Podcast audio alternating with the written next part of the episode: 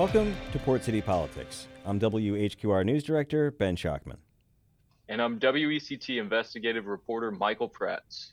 And Praats, you are uh, reporting live from New Hanover Regional Medical Center. Yeah, yeah. Unfortunately, I am. It is not for an undercover sting. Um, it is. Uh, I'm actually in here as a patient. Been in here about four days now, hoping to get out shortly. Um, but yes, I am here. Uh, don't worry, it is not part of our new segment. Ben, unless Ben's plan on, planning to be arrested next week, and you can report live from the jail. Uh, I hadn't planned. Otherwise, I think we'll stick to the studio. Fair enough. Your dedication, your dedication is impressive and occasionally disturbing.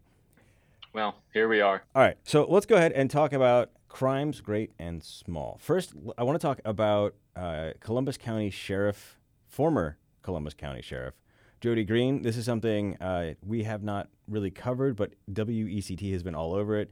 Uh, for mm-hmm. people who have somehow missed this, break this down. Yeah, so this all started right before, uh, I guess it was late September, right before Ann McAdams left. Um, she has since uh, she didn't get run off the job or anything like that. Uh, I know she dropped this story about Jody Greene and then she was out pretty much the next day. Um, nothing like that happened. Um, she reported on this. Uh, a couple of phone call recordings were made uh, where the now former sheriff Jody Greene uh, had made some very racist comments. I'm not one of those that says, "Oh, racially charged discussions," or uh, we'll call it what it was. It was racist. Um, so had racist comments throughout uh, throughout this, and actually it's somewhat unique for us to see law enforcement uh, when they're accused of racism uh, not be against the people they're policing. Uh, in this instance, uh, former Sheriff Jody Greene, who has since resigned and retired, uh, resigned from office, was actually speaking about uh, fellow deputies. I got to be honest, I was not really covering Columbus County when a lot of the things happened with Jody Greene taking office. Um, so I didn't cover that in too much detail, but obviously there were some concerns. There was a hang up there as to whether or not he would even be sworn in as sheriff uh, where he lived. There were some concerns there. Um, so there was a whole lot of issues that uh, surrounded his, you know, ascent to office in 2018. Um, these conversations stem from uh, I believe, as far back as then. And basically, he's going uh, on these very angry and at times racist rants uh, against deputies within his own department.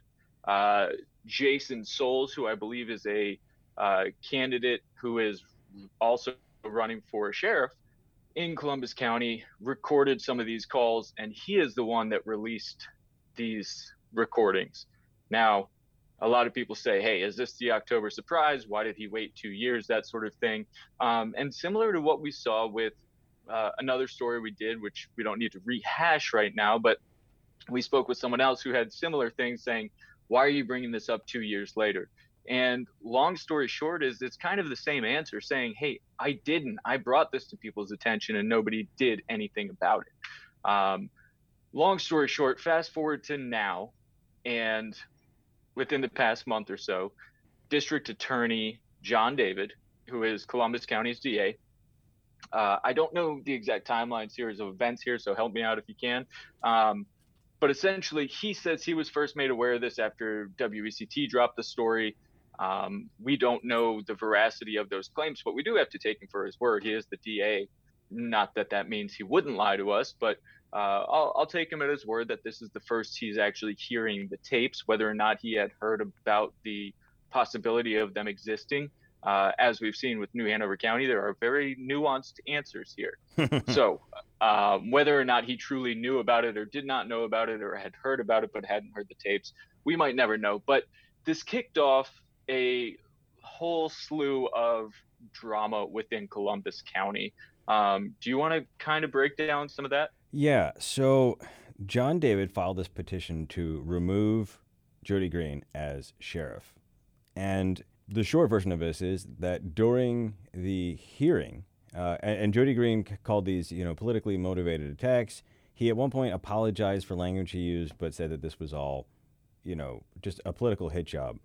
Um, at the same time as this petition to remove Jody Greene was moving forward, there were also allegations um, coming out that he had had a relationship with a deputy um, that led to some interesting property charges, uh, damage of property. Um, I don't know if that's a family friendly story that we can tell, but basically, at a hearing for Jody Greene's removal, he effectively resigned um, immediately. And so the first wave of reactions from people was, oh, good. You know, if you weren't a Jody Greene fan, the reactions were, oh, good, Jody Greene has resigned. The issue is over.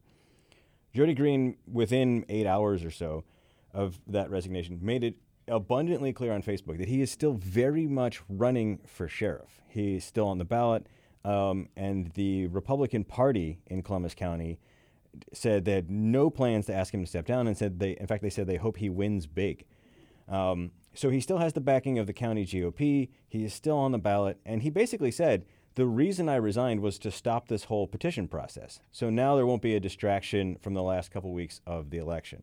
So just to be clear, his resignation uh, basically paused that process. Uh, Jon David, who covers, I believe, Bladen, Brunswick, and Columbus County, has said he has an ethical duty to refile this petition if Jody Greene wins. Now, Greene won by just a couple dozen votes, I believe, four years ago. Um, so it's it's expected to be a hotly contested race. So this is basically what has happened at this point, though, is that the petition to remove him is now moot. Um, Jon David would bring it back or file a new one um, if he were to win, but he's very much on the ballot and he's been pretty unrepentant.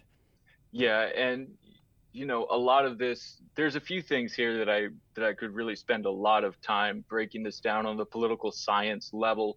Um, but as you and I have seen in these sorts of motions and lawsuits, um, one of the one of the greatest things for us as journalists and the greatest things for the public is honestly the transparency that comes out of them how transparent the court process typically is unless a judge uh, you know files a seal under some documents you get to see this all play out in public. And having this play out in public before an election um, some of these accusations and you know jon david says he has independent evidence of you know from at least three three different places as well as his own independently corroborated evidence of uh, the sheriff's alleged uh, you know affair with a deputy who worked you know who worked or works for the department um, there's all sorts of different allegations and having that come out especially when you run on ima um, the the campaign and how Jody Greene has been over the past four years. Uh, you know, he, he has Bible verses on the walls, um, which have led to questions as to whether or not that's legal. Um, he is a, you know, a, a, self-proclaimed Christian. Uh, a lot of this stuff is, you know, it, at least according to the Bible, um, would not be very Christian behavior.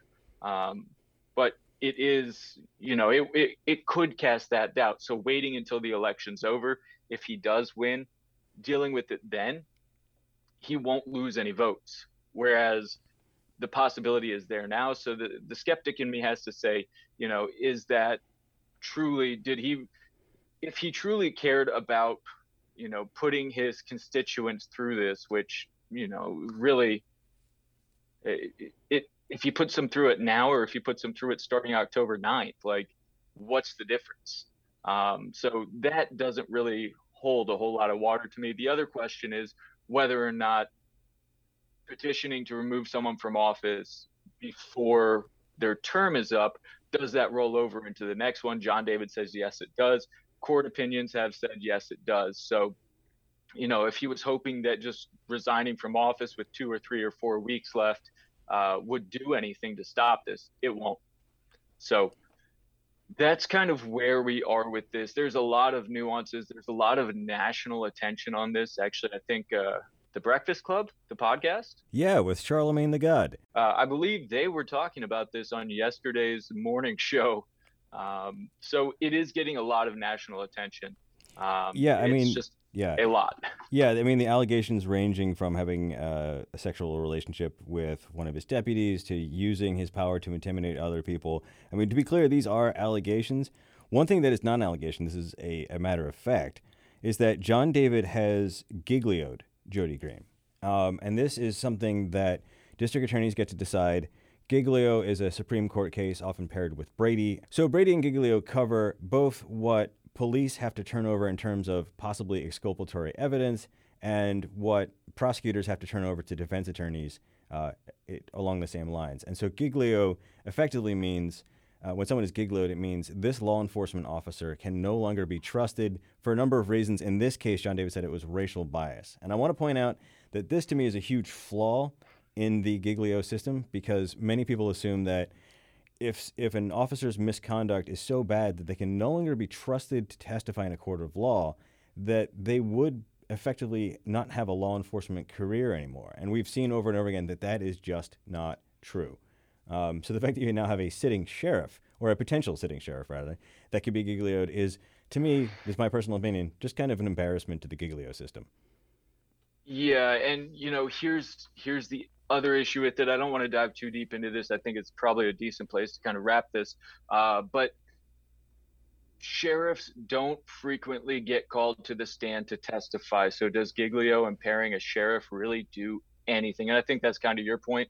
Um, is that this is embarrassment and uh, the fact that you know the the Giglio system and which comes from two different Supreme Court rulings. If you want to read about that, just look it up. There's a lot of information out there, and Ben and I could go con law on you for uh, for eight hours. You don't want that unless you want it to put you to sleep. Um, but yes, uh, it is somewhat concerning. It doesn't lose your law license uh, or your your certification to whatever whatever it is. You know, in order to be a sheriff, to be a law enforcement officer, you have to you know go through the BLET and hold the certifications. It doesn't pull any of that. It just basically says, hey, this guy has been accused or has been uh, he's had complaints sustained against him for bias or racism or whatever it may be, and then a defense attorney is probably never or a uh, uh, prosecuting attorney is likely never going to allow you to take the stand in a case, which makes your job as a law enforcement officer very difficult to do because half of it is enforcing the law, the other half is you know getting that getting it through t- to the courts to get a uh, you know ultimately what the police want is to get someone to be found guilty Yeah, and uh, to your point, yeah, sheriffs. Um, I can't remember the last time I've seen a sheriff, him or herself, testify in court. But the Giglio review panels that DAs oversee is, is often held out as an oversight board of sorts over law enforcement. And my point here is that it doesn't seem to have enough teeth. Um, but I think we should move on because I know that you could be pulled out of your room by a nurse at any moment. Uh, i could so let's talk a little bit about Nelson Beaulieu. He's uh, an incumbent Democrat on the New Hanover County Board of Education. He's running for reelection in what has been, I think it's fair to say, pretty tense and pretty close race. Uh, Nelson passed through the primary after a series of recounts by just a couple votes. Um, yeah and this story is effectively about him getting caught on video, uh, what appears to be removing, or at least attempting to remove, a sign. And Mhm. it was a, I believe this was at the Northeast Extension Library. That's one of the major polling places, um, and also sort of a Republican stronghold that's right next to landfall Right next to landfall, yeah. And so the sign said Nelson Beaulieu voted against teacher raises. And if you haven't followed the school board, the last name is B E A U L I E U. So if you think I'm mispronouncing it, I'm not. That's who we're talking about. Nelson Bolu. Nelson Beaulieu. Uh, so in the video, uh, which I believe is narrated by Ashley Strand, who's a campaign volunteer for Melissa Mason, a Republican challenger in that school election, uh, basically challenges Nelson, why are you removing this sign? And Nelson's defense, um, I believe, is that he's claiming that there needs to be um, what's called a disclosure on the sign. Uh, and this is, you've seen this if you've received uh, one of the many, many, many campaign flyers, um, which I sometimes refer to as the herpes of democracy. yes Uh, they have filled your. If you look at the bottom, it'll say, you know, paid for by the campaign to reelect X, or paid for by the Americans for Prosperity, or the Americans Against Prosperity, whatever. Um, now, under North Carolina law, That covers a lot of things, including billboards, cards, newspapers, magazines, mass mailings, pamphlets, flyers, periodicals, and uh, outdoor advertising facilities. It does not cover yard signs. So Yes. Nelson's argument, and this was based on a law passed uh, effective, uh, I think it was December 1st, 2021. Um, it- there is just kind of a carve out for yard signs. Uh, as long as they are smaller than 50 square feet, which this one was, that would be a pretty big yard sign. Um, and so I, I don't think Nelson's argument holds up any holds any water. And so there was a deputy on the scene who took Nelson's information, um, and the manufacturer of the sign, Neil Schulman, who perhaps you have covered in other issues, he is, I think, safe to say, a hawk for the First Amendment. Yeah, and It- not that I mean, I I too am a hawk. We have different approaches, but hey, Um, so Schulman made this sign. He also, uh, unless I'm mistaken, made signs criticizing Julia Olson Boseman, now a moot point, uh, at least in terms of the election. Um, and I believe he has also made signs criticizing um, current county commissioner candidate Rob Zapple, the incumbent Democratic candidate. Um, in any case, he does not appear to have violated the law. This appears to have been legally placed um, because if you go there, there are hundreds of signs at that library. And so, right now, uh, as last time I checked with the New Hanover County Sheriff's Office, Nelson is under investigation for larceny, uh, which I believe is a. Th- uh, this would be, I think, a third degree misdemeanor. So this is not a crime of of huge magnitude, but it is against the law. Yeah, it, it is. And again, I let me just go ahead and say I would never, ever, ever want to run for politics because there is no way I would be okay with these things. And I understand um, where Nelson's anger and frustrations might be coming from. He didn't, you know, go mow these signs over with his car um, or, you know, really destroy them. He was removing it. Who's to say what he was going to do with it? But again, at the end of the day, this is politics. This is the way things work. Um, frustrating it may be, uh, but unless the law is actually explicitly clear, what what it appears, and I'm not a lawyer, and I'm not a judge, and I'm not a police officer, so I won't say one way or the other. Um, if what he did violated the law, that's just not our role. Um, but you can't do it. You can't go around removing people's signs. We've seen stories year after year after year. Um, the video, you know, often video is taken that shows one side of a story, maybe starts in media res, where you might not see the entire thing. Um, but Nelson did put out a statement. Uh, I think we can probably link that to here, uh, put it in the text in the web story so you can just read it for yourself. Um, but yeah, it's it's politics 101. You just don't you don't do that, and especially when you've had such a close call, making it even to this point with the recounts. Um, you know, you got to wonder if this is going to be something that hurts his chances of reelection. Yeah, and I'm, I mean, just to be clear, what, what we're saying here is that factually, it is a class three misdemeanor for a person to steal, Yes. deface, vandalize, or unlawfully remove a political sign that is lawfully placed. So the two questions of fact here is: Did Nelson do something that counts as unlawfully removing? Because he did put the sign back. Um, as he told both, uh, I believe, Ashley Strand and the deputy, and I believe he also told that to Port City Daily. Um, and he's on the video saying, "Hey, I put it back." And also, the Yeah. question is whether or not that sign was lawfully placed. I believe it was. That's my interpretation based on the video. It, maybe that one sign was in some way violating the law. I don't think so. But those are the questions of fact. Um, and again, to be very clear, as of this morning, there's an investigation, but no charges have been pressed. Although Neil Schulman is adamant that he would like to press those charges. So that's where we're at. And I, I will say, in the broader sense, uh, we did not run a story when we first heard about this. Uh, we got the video last week, I think. And that is because you mentioned October surprises. So the bar for October surprises, which is, if you're not familiar, a potentially negative story about a candidate that drops in October, surprise, right before the election, when a candidate might not have fully the time to investigate the charges or be exonerated. Um, you really have to dig in and, and think about whether or not you want to run those stories. In this case, there wasn't, you know, there was an investigation but not a charge. And also, there's been so much, and I'm just going to say this so much childish, petty stuff around signs. We have been contacted by numerous candidates in multiple races about other candidates' signs being illegally placed or too large, or, you know, and that's to say nothing of um, the all the stuff around what people say in their campaign ads, which are usually very loaded and very carefully semantically created to just skirt the limits of libel and slander. So there's a lot, and it's not possible for any one newsroom to fact check all of his campaign literature or to run down every time someone has put a sign somewhere they shouldn't.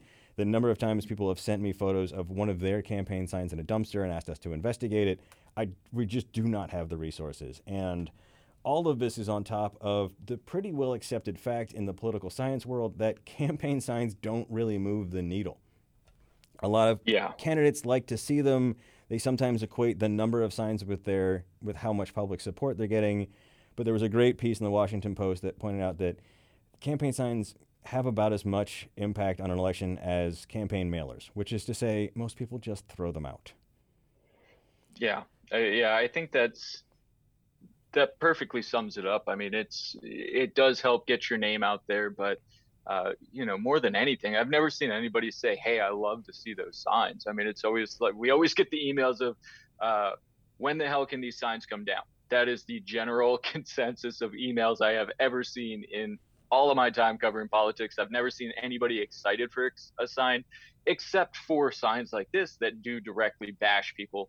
Um, then people do get excited and they, you know, some people find it funny. Uh, but again, at the end of the day, it's a lot of, uh, like you said, childish uh, and very, very petty. I mean, you also, you look at, as you were mentioning, some of these television ads, some of these signs, um, a lot of them focus on bringing and cutting other people down as opposed to touting what you can do, um, which I think is really uh, especially over the past six years or so, I would say people are getting pretty sick of hearing people just bashing each other and not bringing anything to the table, uh, but just you know saying I don't like these uh, these differences of policies, but I'm just going to attack and not bring my own thing. So yes, we don't cover every single one of these. This did get a little more attention and did rise to that level when Nelson did put out his statement and was acknowledging it. It's not to say we weren't looking into it when we first got sent this. I don't want people to think that we're just ignoring this